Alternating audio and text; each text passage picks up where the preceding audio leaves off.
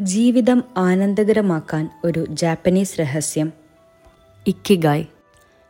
വീണ്ടെടുക്കൽ ശേഷിയും അപൂർണതയുടെ അഴകും. Wabi sabi.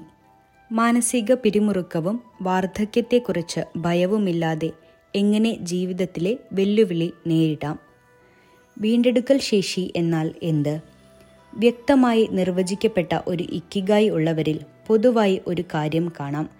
എന്തുതന്നെയായാലും അവർ അവരുടെ അഭിനിവേശത്തിന് പുറകെ പായുന്നവരാണ്.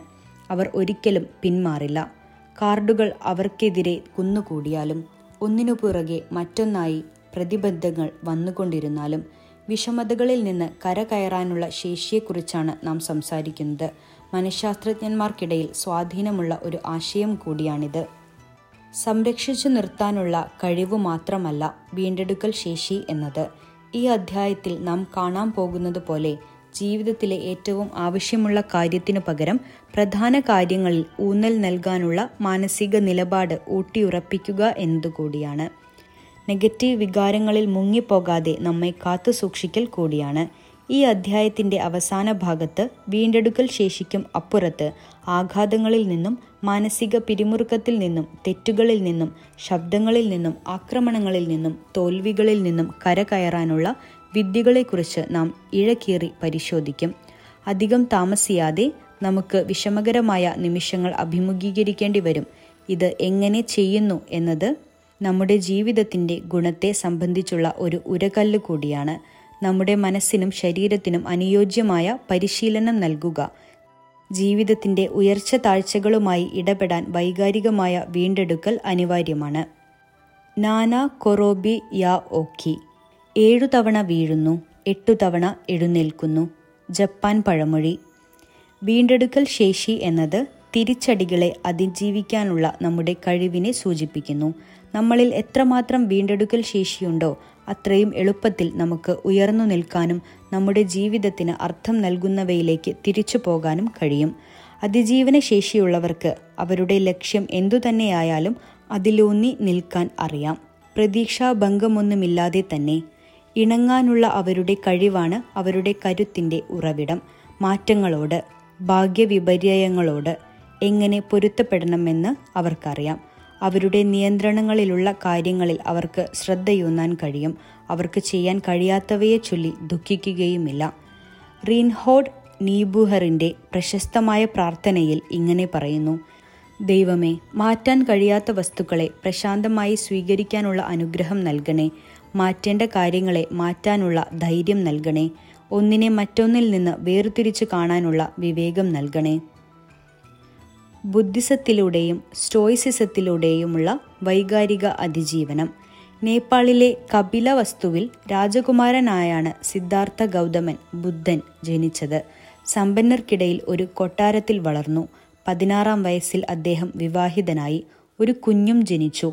തന്റെ രാജകുടുംബത്തിന്റെ സമ്പന്നതയിൽ തൃപ്തനാകാതെ ഇരുപത്തി ഒൻപതാം വയസ്സിൽ മറ്റൊരു ജീവിത രീതി അദ്ദേഹം സ്വയം തിരഞ്ഞെടുത്തു. അതിനായി കൊട്ടാരത്തിൽ നിന്ന് ഒളിച്ചോടി സന്യാസിയായി ജീവിക്കാൻ തുടങ്ങി. എന്നാൽ അദ്ദേഹം തേടി നടന്ന സന്യാസം അതായിരുന്നില്ല. താൻ തേടിയ ആനന്ദം അത് അദ്ദേഹത്തിന് നൽകിയില്ല. സമ്പത്തിനെ പോലെ തന്നെ തീവ്രമായ സന്യാസവും അദ്ദേഹത്തെ സ്വാധീനിച്ചില്ല. ബുദ്ധിമാനായ ഒരു മനുഷ്യൻ ഒരിക്കലും ജീവിതത്തിലെ ആഹ്ലാദങ്ങൾ അവഗണിക്കാൻ പാടില്ലെന്ന് അദ്ദേഹം തിരിച്ചറിഞ്ഞു. വിവേകിയായ ഒരാൾക്ക് ഇത്തരം ആഹ്ലാദങ്ങളുമായി ജീവിക്കാൻ കഴിയും.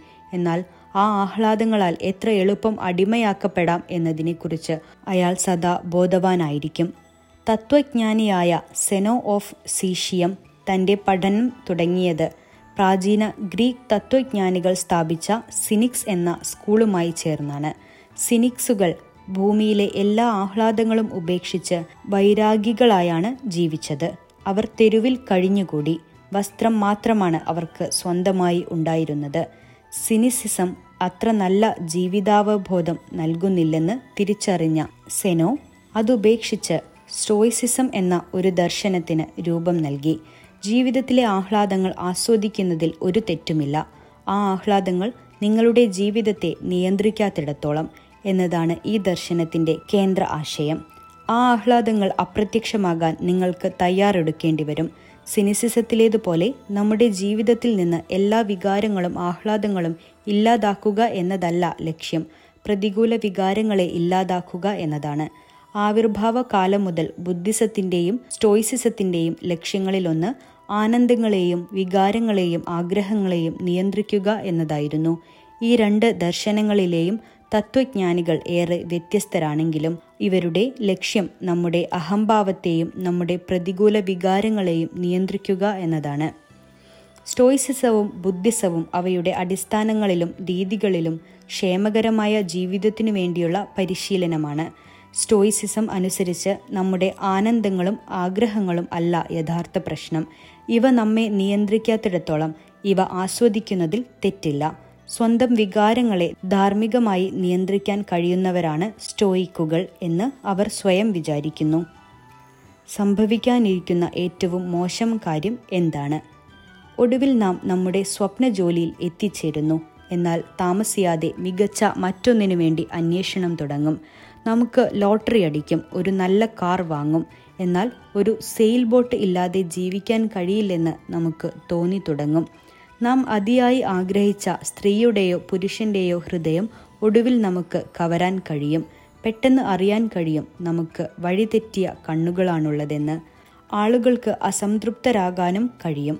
ഇത്തരം ആഗ്രഹങ്ങളും മോഹങ്ങളും പിന്തുടരേണ്ടതില്ലെന്ന് സ്റ്റോയിക്കുകൾ വിശ്വസിക്കുന്നു. നീതിബോധമുള്ള വ്യക്തിയുടെ ലക്ഷ്യം സ്വാസ്ഥ്യത്തിന്റെതായ ഒരു തരം അവസ്ഥയിൽ എത്തിച്ചേരുക എന്നതാണ്. ഉത്കണ്ഠ ഭയം ദുരഭിമാനം ദേഷ്യം തുടങ്ങിയ പ്രതികൂല വികാരങ്ങളുടെ അസാന്നിധ്യം അനുകൂല വികാരങ്ങളായ ആഹ്ലാദം സ്നേഹം പ്രശാന്തത നന്ദി എന്നിവയുടെ സാന്നിധ്യം. മനസ്സുകളെ ധാർമ്മിക ബോധമുള്ളതാക്കി നിലനിർത്താൻ സ്റ്റോയിക്കുകൾ പ്രതികൂലമായ ഒരു തരം മാനസികാവിഷ്കാരം പരിശീലിക്കുന്നു. ഏറ്റവും മോശം കാര്യം സംഭവിക്കുന്നത് അവർ ഭാവനയിൽ കാണുന്നു. ചില പ്രത്യേക അവകാശങ്ങളും ആഹ്ലാദങ്ങളും നഷ്ടമാകുമ്പോൾ അതിനായി തയ്യാറെടുക്കാൻ പ്രതികൂലമായ കാര്യങ്ങൾ ഭാവനയിൽ കാണാൻ പ്രതികൂല സംഭവങ്ങളെക്കുറിച്ച് നാം ചിന്തിക്കണം. അവയെക്കുറിച്ച് ഉത്കണ്ഠയൊന്നുമില്ലാതെ. പുരാതന റോമിലെ ഏറ്റവും സമ്പന്നനായിരുന്ന സെനേക്ക ആഡംബരപൂർണമായാണ് ജീവിച്ചിരുന്നത്. അതേസമയം അദ്ദേഹം സജീവമായ ഒരു സ്റ്റോയിക് കൂടിയായിരുന്നു. ദിവസവും രാത്രി ഉറങ്ങുന്നതിനു മുമ്പ് അദ്ദേഹം പ്രതികൂലമായ സംഭവങ്ങളെ ഭാവനയിൽ കാണാൻ പരിശീലിക്കും. ഈ പ്രതികൂല സാഹചര്യങ്ങളെ ഭാവനയിൽ കാണുക മാത്രമല്ല അവ അദ്ദേഹം പരിശീലിക്കുകയും ചെയ്യും. ഉദാഹരണത്തിന് വേലക്കാരില്ലാതെ ഒരാഴ്ച ജീവിക്കുക അല്ലെങ്കിൽ സമ്പന്നനായ ഒരാൾ സാധാരണ ഉപയോഗിക്കുന്ന ഭക്ഷണവും പാനീയങ്ങളും ഒഴിവാക്കി ഒരാഴ്ച കഴിഞ്ഞുകൂടുക. ഇങ്ങനെ ജീവിക്കുന്നത് വഴി അദ്ദേഹത്തിന് ഈയൊരു ചോദ്യത്തിന് മറുപടി പറയാൻ കഴിയും. സംഭവിക്കാനിരിക്കുന്ന ഏറ്റവും മോശം കാര്യം എന്താണ്? ആരോഗ്യകരമായ മനോവികാരത്തിനുള്ള മാധ്യസ്ഥം. പ്രതികൂലമായവയെ ഭാവനയിൽ കാണുകയും പ്രതികൂല വികാരങ്ങളിൽ അകപ്പെടാതിരിക്കുകയും ചെയ്യുന്നതിനു പുറമെ സ്റ്റോയിസിസത്തിലെ മറ്റൊരു കേന്ദ്ര സിദ്ധാന്തം എന്തിനെയെല്ലാം നമുക്ക് നിയന്ത്രിക്കാൻ കഴിയും കഴിയില്ല എന്നതിനെക്കുറിച്ചുള്ള അറിവാണ്. മുമ്പ് നാം കണ്ട പ്രാർത്ഥനയിലേതുപോലെ നമ്മുടെ നിയന്ത്രണത്തിനപ്പുറമുള്ള കാര്യങ്ങളെക്കുറിച്ച് ആശങ്കപ്പെടുന്നതിൽ ഒരു കാര്യവുമില്ല. എന്ത് മാറ്റം വരുത്താൻ നമുക്ക് കഴിയും? കഴിയില്ല എന്നതിനെക്കുറിച്ച് നമുക്ക് വ്യക്തമായ ഒരു ബോധം വേണം. അതിലൂടെ മാത്രമേ പ്രതികൂലമായ വികാരങ്ങളിൽ ആണ്ടുപോകാതെ സ്വയം രക്ഷപ്പെടാൻ കഴിയൂ. എപ്പിക്ടെറ്റസിന്റെ വാക്കുകളിൽ നിങ്ങൾക്ക് എന്ത് സംഭവിക്കുന്നു എന്നതല്ല നിങ്ങൾ എങ്ങനെ പ്രതികരിക്കുന്നു എന്നതാണ് കാര്യം. സെൻ ബുദ്ധിസത്തിൽ നമ്മുടെ ആഗ്രഹങ്ങളെയും വികാരങ്ങളെയും കുറിച്ച് ബോധവാന്മാരാകാനുള്ള ഒരു വഴി ധ്യാനമാണ്. ധ്യാനത്തിലൂടെ അവയിൽ നിന്ന് നമുക്ക് വിമുക്തരാകാൻ കഴിയും. ചിന്തകളിൽ നിന്ന് മനസ്സിനെ മുക്തമാക്കുക എന്ന ലളിതമായ ഒരു വിഷയം മാത്രമല്ല ഇത്. പകരം നമ്മുടെ ചിന്തകളെയും വികാരങ്ങളെയും അവ പ്രത്യക്ഷപ്പെടുന്ന സമയത്തു തന്നെ നിരീക്ഷിക്കുകയാണ്. അവയുടെ ആകർഷണത്തിൽ പെട്ടുപോകാതെ തന്നെ. ഇങ്ങനെ ദേഷ്യത്താലും അസൂയയാലും വിദ്വേഷത്താലും മൂടിപ്പോകാതിരിക്കാൻ നമ്മുടെ മനസ്സുകൾക്ക് പരിശീലനം നൽകാൻ കഴിയും. ബുദ്ധിസത്തിൽ ഏറ്റവും വ്യാപകമായി ഉപയോഗിക്കുന്ന ഒരു മന്ത്രം പ്രതികൂല വികാരങ്ങളെ നിയന്ത്രിക്കുന്നതിനെക്കുറിച്ചുള്ളതാണ്. ഓം മണി പദ്മേ ഹും. മന്ത്രത്തിലെ ഓം എന്നത് ഗർവ് അഹംഭാവം എന്നിവയിൽ നിന്നുള്ള ശുദ്ധീകരണത്തെ സൂചിപ്പിക്കുന്നു. മ എന്നത് നീതിയാണ്. അസൂയ ലൗകികമായ ആകാംക്ഷ എന്നിവയിൽ നിന്നെല്ലാം മോചനം നേടാൻ സഹായിക്കുന്നു. അത്യാസക്തി തൃഷ്ണ എന്നിവയിൽ നിന്നുള്ള മോചനത്തെ സഹനശീലത്തെയാണ് നീ സൂചിപ്പിക്കുന്നത്. പദ് എന്നാൽ ജാഗ്രതയും പരിശ്രമവും അജ്ഞത ദുരാഗ്രഹം തുടങ്ങിയവയിൽ നിന്നാണ് മോചനം നേടുന്നത്. മേ എന്നാൽ നിരാകരണം. മോചനം നേടുന്നത് ദാരിദ്ര്യത്തിൽ നിന്നും അധീനതയിൽ നിന്നും അവസാന അക്ഷരമായ ഹും ജ്ഞാനത്തെയാണ് സൂചിപ്പിക്കുന്നത്. പ്രകോപനം വൈരാഗ്യം എന്നിവയിൽ നിന്നെല്ലാം ഇത് മോചനം തരുന്നു. ഇവിടെ ഇപ്പോൾ പിന്നെ കാര്യങ്ങളുടെ അസ്ഥിരതയും മാറ്റങ്ങളെ ഉൾക്കൊള്ളാനുള്ള കഴിവ് വളർത്തിയെടുക്കാനുള്ള മറ്റൊരു പ്രധാന മാർഗം നാം ജീവിക്കുന്ന കാലത്തെക്കുറിച്ചുള്ള അറിവാണ്. ബുദ്ധിസവും സ്റ്റോയിസിസവും നമ്മെ ഓർമ്മപ്പെടുത്തുന്നത് ഇതാണ്. വർത്തമാന കാലത്തിലാണ് എല്ലാം ഉള്ളത്. അവയെ മാത്രമേ നമുക്ക് നിയന്ത്രിക്കാൻ കഴിയൂ. ഭൂതത്തെക്കുറിച്ചും ഭാവിയെക്കുറിച്ചും ഓർത്ത് വിഷമിക്കുന്നതിനു പകരം ഇപ്പോൾ ഈ നിമിഷത്തിൽ കാര്യങ്ങൾ എങ്ങനെയാണോ അങ്ങനെ അവയെ വിവേചിച്ചറിയുക.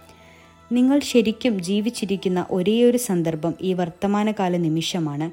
ബുദ്ധ സന്യാസിയായ തിച്ച് നഹാട്ട് ഹാൻ പറയുന്നു ഇവിടെയും ഇപ്പോഴും ജീവിച്ചിരിക്കുന്നത് കൂടാതെ സ്റ്റോയിക്സ് ഒരു കാര്യം കൂടി ഓർമ്മിപ്പിക്കുന്നു. നമുക്ക് ചുറ്റുമുള്ള കാര്യങ്ങളുടെ അസ്ഥിരത. റോമൻ ചക്രവർത്തി മാർക്സ് ഒറിലസ് പറഞ്ഞിട്ടുണ്ട് നാം ഇഷ്ടപ്പെടുന്ന കാര്യങ്ങൾ ഒരു വൃക്ഷത്തിലെ ഇലകൾ പോലെയാണ്. ഒരു കാറ്റിന്റെ കോപത്തിൽ ഏതു നിമിഷവും അവ വീണു പോകാം നമുക്ക് ചുറ്റുമുള്ള ലോകത്തിൽ സംഭവിക്കുന്ന മാറ്റങ്ങൾ ആകസ്മികമല്ല. പകരം പ്രപഞ്ച സത്തയുടെ തന്നെ ഭാഗമാണ്. യഥാർത്ഥത്തിൽ ഇതൊരു ബുദ്ധിസ്റ്റ് ആശയമല്ല. നമുക്കുള്ളതെല്ലാം നാം സ്നേഹിക്കുന്നവരെല്ലാം ഒരു ബിന്ദുവിൽ നിന്ന് അപ്രത്യക്ഷരാകും എന്നത് നാം ഒരിക്കലും മറക്കരുത്. ഇത് നാം മനസ്സിൽ സൂക്ഷിക്കണം. അതേസമയം ഇതേക്കുറിച്ചോർത്ത് അശുഭ ചിന്തകളും പാടില്ല. കാര്യങ്ങളുടെ അസ്ഥിരതയെക്കുറിച്ചുള്ള ബോധം നമ്മെ ദുഃഖിതരാക്കരുത്. പകരം ഈ നിമിഷത്തെ നമുക്ക് ചുറ്റുമുള്ളവരെ സ്നേഹിക്കാൻ നമ്മെ സഹായിക്കുന്നതാകണം. മനുഷ്യനുമായി ബന്ധപ്പെട്ട എല്ലാം ഹ്രസ്വായുസാണ് നശിക്കുന്നവയാണ് സെനേക്ക പറയുന്നു. താൽക്കാലികവും നശ്വരവും അസ്ഥിരവുമായ ഈ പ്രപഞ്ച പ്രകൃതിയാണ് എല്ലാ ബുദ്ധിസ്റ്റ് അധ്യാപനത്തിന്റെയും കേന്ദ്ര വിഷയം. ഇക്കാര്യം സദാ മനസ്സിൽ സൂക്ഷിക്കുകയാണെങ്കിൽ നഷ്ടപ്പെടുമ്പോഴുണ്ടാകുന്ന അസഹ്യവേദന ഒഴിവാക്കാൻ കഴിയും. വാബി സാബിയും ഇച്ചിഗോ ഇച്ചിയും വാബി സാബി ഒരു ജപ്പാൻ ആശയമാണ്. നശ്വരമായ മാറിക്കൊണ്ടിരിക്കുന്ന അസ്ഥിരമായ പ്രപഞ്ച പ്രകൃതിയുടെ സൗന്ദര്യം നമുക്ക് കാണിച്ചു തരുന്ന ആശയമാണിത്. സമ്പൂർണതയുടെ സൗന്ദര്യം തെരഞ്ഞു നടക്കുന്നതിനു പകരം നാം സൗന്ദര്യം അന്വേഷിക്കേണ്ടത് പിഴവുകളുള്ള അപൂർണമായ കാര്യങ്ങളിലാണ്. ഇത്തരം മൂല്യത്തെയാണ് ജപ്പാൻകാർ പ്രതിഷ്ഠിക്കുന്നത്. ഉദാഹരണത്തിന് ക്രമമില്ലാത്തതോ പൊട്ടിയതോ ആയ ഒരു ചായക്കപ്പിലേതുപോലെ. അപൂർണവും കുറ്റമറ്റമല്ലാത്തതും നശ്വരവുമായ കാര്യങ്ങൾക്കു മാത്രമേ സൗന്ദര്യമുണ്ടാകൂ. കാരണം അവയാണ് യഥാർത്ഥ പ്രപഞ്ചത്തിന് സദൃശമായിരിക്കുന്നത്. ഒരു ജപ്പാനീസ് ആശയം ഇതാ. ഇച്ചിഗോ ഇച്ചി ഇ. ഇതിനെ ഇങ്ങനെ പരിഭാഷപ്പെടുത്താം. ഈ നിമിഷം ഇപ്പോൾ മാത്രമാണ് നിലനിൽക്കുന്നത്. അത് വീണ്ടും വരില്ല. പൊതുപരിപാടികളിലും കൂട്ടായ്മകളിലും മറ്റും സുഹൃത്തുക്കളും കുടുംബങ്ങളും മുതൽ അപരിചിതർ വരെ പറയുന്ന കാര്യമാണിത്. ഈ നിമിഷം സവിശേഷവും ഒരിക്കലും ആവർത്തിക്കാത്തതുമാണ്. അതിനർത്ഥം നാം ഈ നിമിഷത്തിൽ ആസ്വദിക്കുക ഭൂതത്തിന്റെയും ഭാവിയുടെയും വിഷമങ്ങളിൽ സ്വയം നഷ്ടപ്പെടാതിരിക്കുക. ചായ സൽക്കാരങ്ങളിലും ഈ ആശയം സാധാരണ ഉപയോഗിക്കാറുണ്ട്. സെൻ ധ്യാനം ജപ്പാൻ ആയോധന കലകൾ ഇവയെല്ലാം ഈ നിമിഷത്തിൽ ജീവിച്ചിരിക്കുന്നതിനെയാണ് ഊന്നുന്നത്. പാശ്ചാത്യ ലോകത്ത് കല്ലുകൊണ്ട് നിർമ്മിച്ച കെട്ടിടങ്ങളും യൂറോപ്പിലെ കത്തീഡ്രലുകളും കാണുമ്പോൾ എല്ലാം സ്ഥിരമാണെന്ന ഒരു തോന്നലുണ്ടാകും. ഒന്നും മാറുന്നില്ല എന്ന വിചാരം ചിലപ്പോൾ ഇത് നമ്മിലുണ്ടാക്കിയേക്കാം അങ്ങനെ കാലം കടന്നു പോകുന്നത് നാം മറന്നുപോകും ഗ്രെക്കോ റോമൻ ശില്പകലയിൽ ആകൃതിക്കും കൂർത്ത വരകൾക്കും കെട്ടിടത്തിന്റെ മുകൾ ഭാഗ നിർമ്മാണത്തിനുമാണ് പ്രാധാന്യം. ആ കെട്ടിടങ്ങളും ദൈവങ്ങളുടെ പ്രതിമകളും നൂറ്റാണ്ടുകൾ അതിജീവിക്കുന്നു. നേരെ മറിച്ച് ജപ്പാൻ ശില്പകല പൂർണത അടിച്ചേൽപ്പിക്കുന്നില്ല. കാരണം അതിന്റെ നിർമ്മാണം വാബി സാബി എന്ന തത്വം അനുസരിച്ചുള്ളതാണ്. മരം കൊണ്ടുള്ള നിർമ്മാണ രീതിയായതിനാൽ ആ കെട്ടിടങ്ങളുടെ അസ്ഥിരത മുൻകൂട്ടി തീരുമാനിക്കപ്പെട്ടിട്ടുള്ളതാണ്. ഭാവി തലമുറകൾക്ക് അവ വീണ്ടും നിർമ്മിക്കേണ്ടി വരും എന്നുറപ്പാണ്. മനുഷ്യന്റെയും മനുഷ്യനുണ്ടാക്കുന്ന സകലതിന്റെയും നശ്വരത ജപ്പാൻ സംസ്കാരം സ്വീകരിക്കുന്നു. ഉദാഹരണത്തിന് ഐസേയിൽ ഗ്രാൻഡ് ആശ്രമം നൂറ്റാണ്ടുകളായി ഓരോ ഇരുപത് വർഷം കൂടുന്തോറും പുതുക്കി പണിതുകൊണ്ടിരിക്കുന്നു. ഏറ്റവും പ്രധാനപ്പെട്ട കാര്യം തലമുറകൾക്കായി ഈ കെട്ടിടം കാത്തുസൂക്ഷിക്കപ്പെടുന്നില്ല. പകരം ആചാരങ്ങളും പാരമ്പര്യങ്ങളുമാണ് കാത്തുസൂക്ഷിക്കുന്നത്. കടന്നുപോകുന്ന കാലത്തിനു മുന്നിൽ പിടിച്ചു നിൽക്കാൻ കഴിയുന്നവയാണ് മനുഷ്യന്റെ കരങ്ങൾ കൊണ്ടുണ്ടാക്കിയ കെട്ടിടങ്ങളെക്കാൾ മെച്ചപ്പെട്ടത്. പ്രധാന കാര്യം ഇതാണ്. നമുക്ക് ഒരു തരത്തിലുമുള്ള നിയന്ത്രണവുമില്ലാത്ത ചില കാര്യങ്ങളുണ്ട്. കടന്നുപോകുന്ന കാലത്തെ പോലെ നമുക്ക് ചുറ്റുമുള്ള ലോകത്തിന്റെ നശ്വരമായ പ്രകൃതിയെപ്പോലെ വർത്തമാനകാലത്തിൽ ജീവിക്കാനും നമ്മുടെ ജീവിതത്തിന്റെ ഓരോ നിമിഷവും ആസ്വദിക്കാനുമാണ് ഇച്ചിഗോ ഇച്ചി ഇ നമ്മെ പഠിപ്പിക്കുന്നത്. അതുകൊണ്ട് നമ്മുടെ ഇക്കിഗായി കണ്ടെത്തേണ്ടതും പിന്തുടരേണ്ടതും അനിവാര്യമാണ്. വളർച്ചയുടെ ഒരു അവസരം എന്ന നിലയ്ക്ക് അപൂർണതയുടെ സൗന്ദര്യം ആസ്വദിക്കാനാണ് ബാബി സാബി നമ്മെ പഠിപ്പിക്കുന്നത്. പിന്മാറ്റത്തിനുമപ്പുറം തകർച്ചയെ നേരിടാനുള്ള കരുത്താർജിക്കുക. ഐതിഹാസിക വ്യക്തികൾ അങ്ങനെയാണ്. ഹെർക്കുലീസ് ആദ്യമായി ഹൈഡ്രയെ നേരിട്ടപ്പോൾ ഭയന്നുപോയി കാരണം ഹൈഡ്രയുടെ ഒരു തല വെട്ടിയാൽ അതിന്റെ സ്ഥാനത്ത് രണ്ടെണ്ണം മുളച്ചുവരും. ഓരോ മുറിവും അതിനെ ഇരട്ടി ശക്തിയുള്ളതാക്കി. അതുകൊണ്ട് തന്നെ അദ്ദേഹത്തിന് ആ ഭീകര സത്വത്തെ കൊല്ലാൻ കഴിഞ്ഞില്ല. Antifragile things that gain from disorder എന്ന കൃതിയിൽ നാസിം നിക്കോളാസ് താലെബ് ഇങ്ങനെ വിശദീകരിക്കുന്നു. ദുർബലമായ എന്നർത്ഥമുള്ള ഫ്രജൈൽ എന്ന വാക്ക് നാം ഉപയോഗിക്കുന്നത് അപകടം നേരിടുമ്പോൾ ദുർബലമായി പോകുന്ന ആളുകളെയും സംഭവങ്ങളെയും സംഘടനകളെയും മറ്റും വിവരിക്കാനാണ്. ബലിഷ്ടം എന്നർത്ഥമുള്ള റോബസ്റ്റ് മാറ്റങ്ങളെ ഉൾക്കൊള്ളാൻ കഴിയുന്ന എന്നർത്ഥമുള്ള റെസീലിയന്റ് എന്നീ വാക്കുകൾ ഉപയോഗിക്കുന്നത് അപകടങ്ങളെ പതറിപ്പോകാതെ അതിജീവിക്കുന്നതിനെയാണ്. എന്നാൽ അപകടം നേരിടുമ്പോൾ കൂടുതൽ കരുത്താർജിക്കുന്ന പ്രതിഭാസത്തിന് യോജിക്കുന്ന ഒരു വാക്ക് നമുക്കില്ല. ഹൈഡ്രയെ പോലൊരു സത്വത്തിന്റെ കരുത്തിനെക്കുറിച്ച് നാം പറഞ്ഞു. അതേപോലെ മുറിവേൽക്കുമ്പോൾ ഇരട്ടി കരുത്താർജിക്കുന്ന കാര്യങ്ങളെക്കുറിച്ച് പറയാനാണ് താലബ് ആന്റി ഫ്രജൈൽ എന്ന വാക്ക് ഉപയോഗിക്കുന്നത്. ബലിഷ്ടം മാറ്റങ്ങളെ ഉൾക്കൊള്ളാൻ കഴിയുന്ന എന്നീ പ്രയോഗങ്ങൾക്കപ്പുറത്താണ് ഈ പ്രയോഗം. അതായത് ആഘാതങ്ങളെ പ്രതിരോധിച്ച് അതേപടി നിലനിൽക്കുന്നതിനു പകരം ഇവിടെ ആഘാതങ്ങൾ മൂലം കൂടുതൽ മെച്ചപ്പെടുകയാണ് ചെയ്യുന്നത്. ദുരന്തങ്ങളും അസാധാരണമായ സാഹചര്യങ്ങളും ഇത്തരമൊരു അവസ്ഥയെ വിശദീകരിക്കാൻ തക്ക മികച്ച മാതൃകകൾ നൽകുന്നു.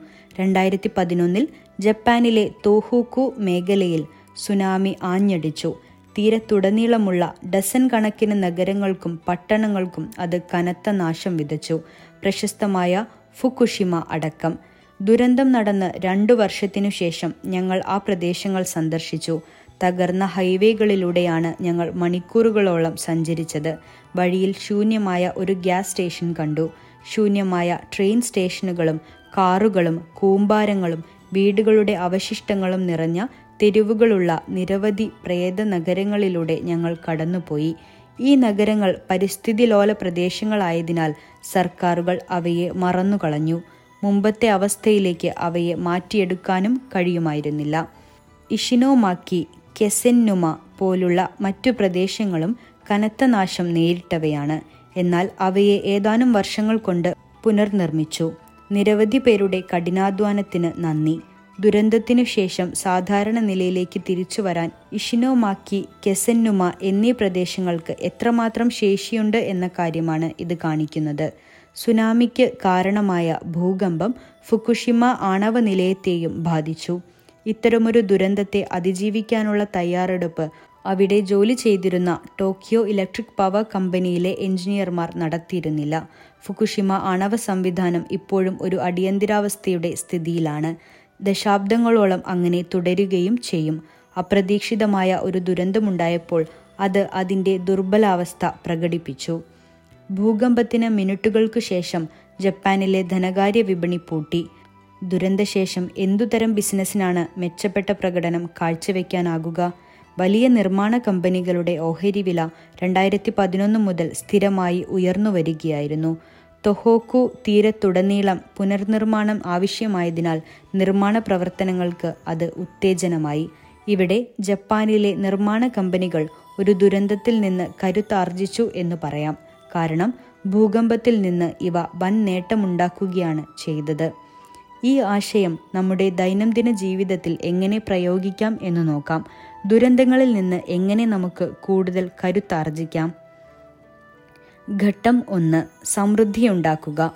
ഒരു ശമ്പളത്തെ മാത്രം ആശ്രയിക്കുന്നതിനു പകരം നിങ്ങളുടെ വിനോദങ്ങളിൽ നിന്നും മറ്റു ജോലികളിൽ നിന്നും അല്ലെങ്കിൽ സ്വന്തമായി ഒരു ബിസിനസ് തുടങ്ങി മറ്റു വഴികളിൽ നിന്ന് പണമുണ്ടാക്കാൻ ഒരു വഴി കണ്ടെത്തുക.